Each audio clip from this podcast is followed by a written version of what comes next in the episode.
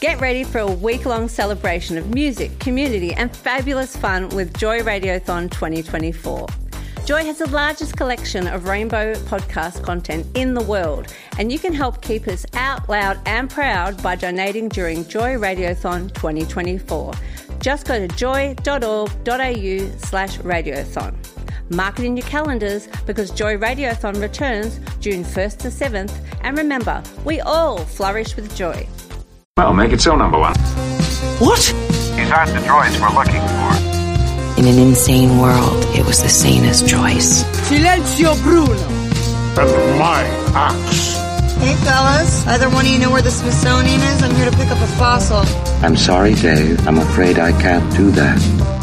Geeks out on Joy 94.9. You're gonna need a bigger boat. Welcome back. You're with Miranda and Tamsin. Tamsin, I don't know if you spend all that much time on Twitter. Oh, just a little bit, but not. Re- I probably follow different things too. On. I mean, definitely. I, I have been uh, doom scrolling the last uh, few days. You know, I've um, because a, a, a, lot of folks, especially among the trans community on Twitter, are talking about this next film, The Matrix Revolution, uh, Resurrections. Sorry, that was that was the third film. We're talking about the fourth.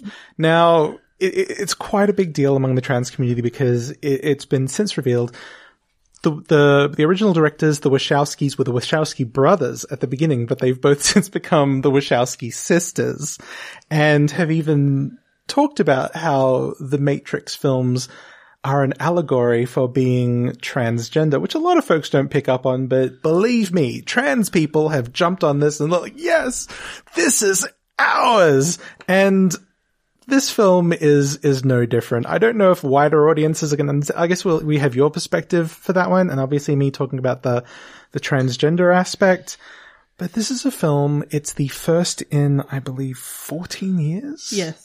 I want to say something like that. Sounds right. Uh, the Matrix Resurrections, directed just by Lana Wachowski, by herself this time. The story follows Thomas Anderson, the award-winning video game designer of the Matrix trilogy, new Matrix, who is once again forced to confront his relationship with the world around him and the woman he loves. Was Neo a fiction? Is the Matrix a manifestation of mental illness? These questions and more. Here's a quick trailer for you. We can't see it, but we're all trapped inside these strange repeating loops. Billions of people just living out their lives. Oblivious. But this is the moment for you to show us what is real.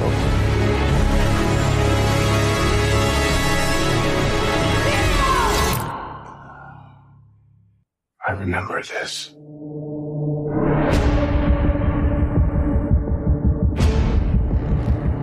So deja vu. And yet it's obviously all wrong.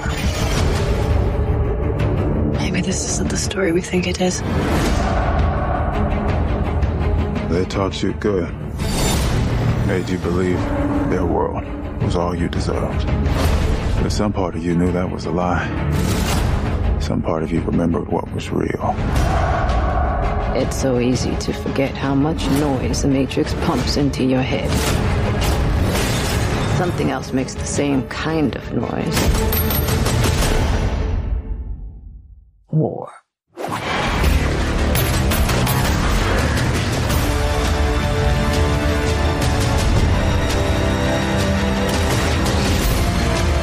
What happens to Neo?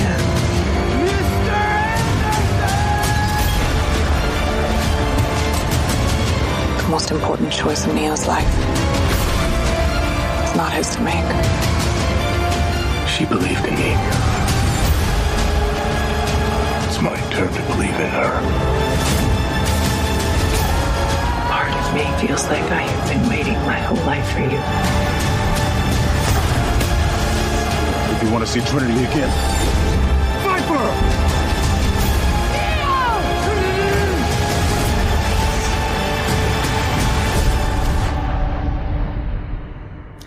Now, Tamsin, obviously being the trans person in the room, I have thoughts here.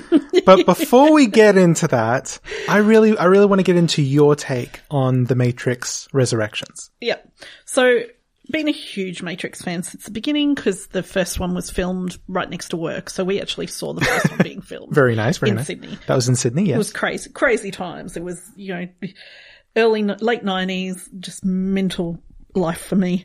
Um, so yeah, very addicted to it and very addicted to the Neo Trinity relationship. Always have been. I think it's one of those, you know, beyond, beyond time, beyond everything and the whole theory of the one. So this is, so it was very interesting watching this with you because there, that, that's, I mean, I, I'm not a huge romance watcher. You know, you ask any of my girlfriends, they try and get me to rom-coms. I'll go to keep them happy. But this is the kind of one that I like. And I like the idea that was setting this about it. And it's not that typical boy meets girl because they're definitely not your typical boy and girl. You know, like I was with you on that one. Like I thought that the Neo Trinity romance, especially Neo going out of his way to save Trinity, was a romance story for the popcorn crowd until Mm. some much more insightful people on the internet came along and changed my mind.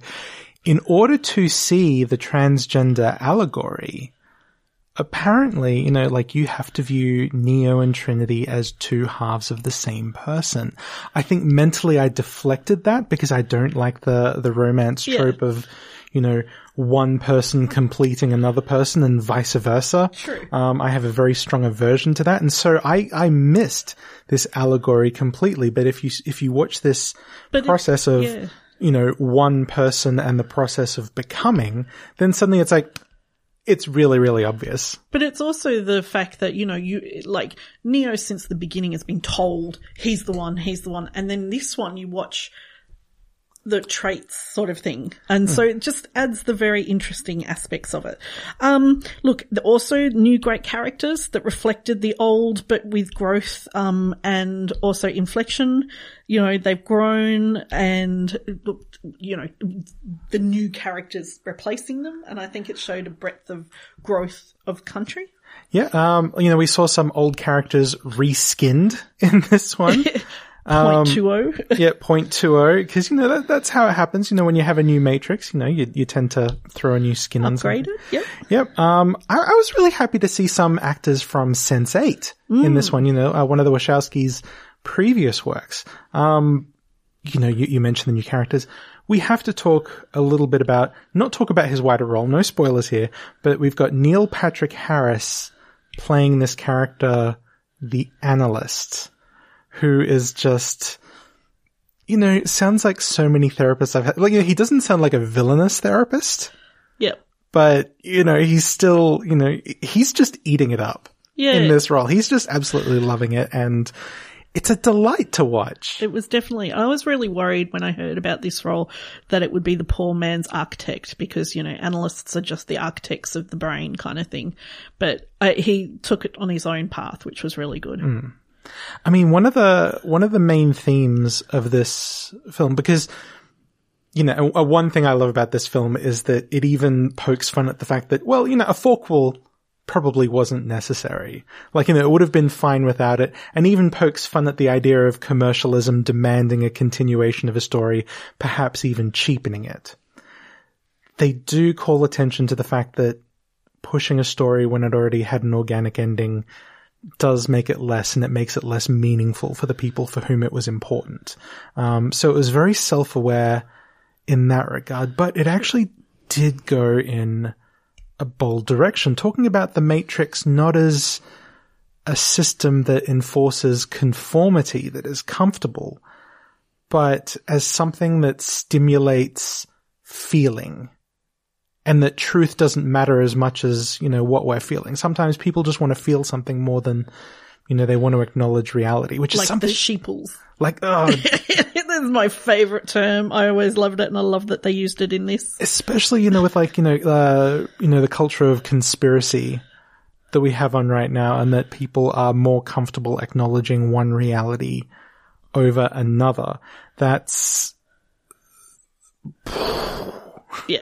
That's um you know I, I don't know if that's going to go over many heads um I mean, this is definitely a film with a lot of thought to it. If you go in purely just wanting an action film, I think you're going to be disappointed because the action wasn't quite as strong in this film as it has been in the past. But it was very graphically pleasing, I think. Uh, yeah. The, where they've progressed with the machines and everything, like the design wise and things like that, I think it was amazing. The other thing I found really interesting, saying that I watched the first one because it was Sydney, this one was definitely US and definitely recognizable San Francisco, which mm. blew me away. Well, like I was kind of, because those points I was looking going, oh, they don't look like Melbourne. I mean Sydney, you know, because you know three movies in Sydney, and all of a sudden now we're in San Francisco. There, there, were times in this where I doubted the Matrix was real because while in the first films there was this veneer of computer screen green over everything that muted everything, this Matrix was very colorful, very pure, which emphasizes that need for for feeling for people. Like, Imagery, you know, yeah. If we have happiness and rainbows, who needs the truth? Of, uh, that's sort of the message that I was getting for that. Definitely. Um, you know, I, I'd, I think this might be a hard sell for some folks because the 1999 film was a social phenomenon. Um, and you know, a lot of people panned the second and third films, Reloaded and Revolutions. And so I think, you know, this film was always going to be a tough sell. Nothing quite lives up to the original, although, you know, I still personally had a, a lot of great, silly fun with it. I also want to mention, uh, the character of Bugs played by Jessica Henwick. She's a delightful addition to the cast. If the series does continue, I hope she's a part of it. I'm actually surprised that she didn't have they them pronouns mm. in this film because you know we I'm, spoke about that. Yeah, totally getting um, non-binary vibes yeah. from the character. Definitely, it was quite amazing. And look, I think the whole idea of everything that's there. See it if you've seen the other three and like them. Um, definitely because I think it's worth it if you haven't seen the other three. This is definitely for, you know, more for the people who fell in love with the philosophy yes. of of the films more than, you know, the action. But, you know, I, I still think, you know, you're going to see some cool kung fu in this. So I loved well. uh, this comment very quickly because the last three days before I went and saw um, Matrix in Dragula, in Sex in the City, and in Matrix, they talked about the paradigm shifts, and so Matrix paradigm shifting tale about the limitless power of a free mind. Vis-a-vis, ergo, concordantly, paradigm. I I really want to say, like, my personal thought in this is, uh, Lana Wachowski um, really took a bold direction in this film, even though she was doing it without her sister Lily.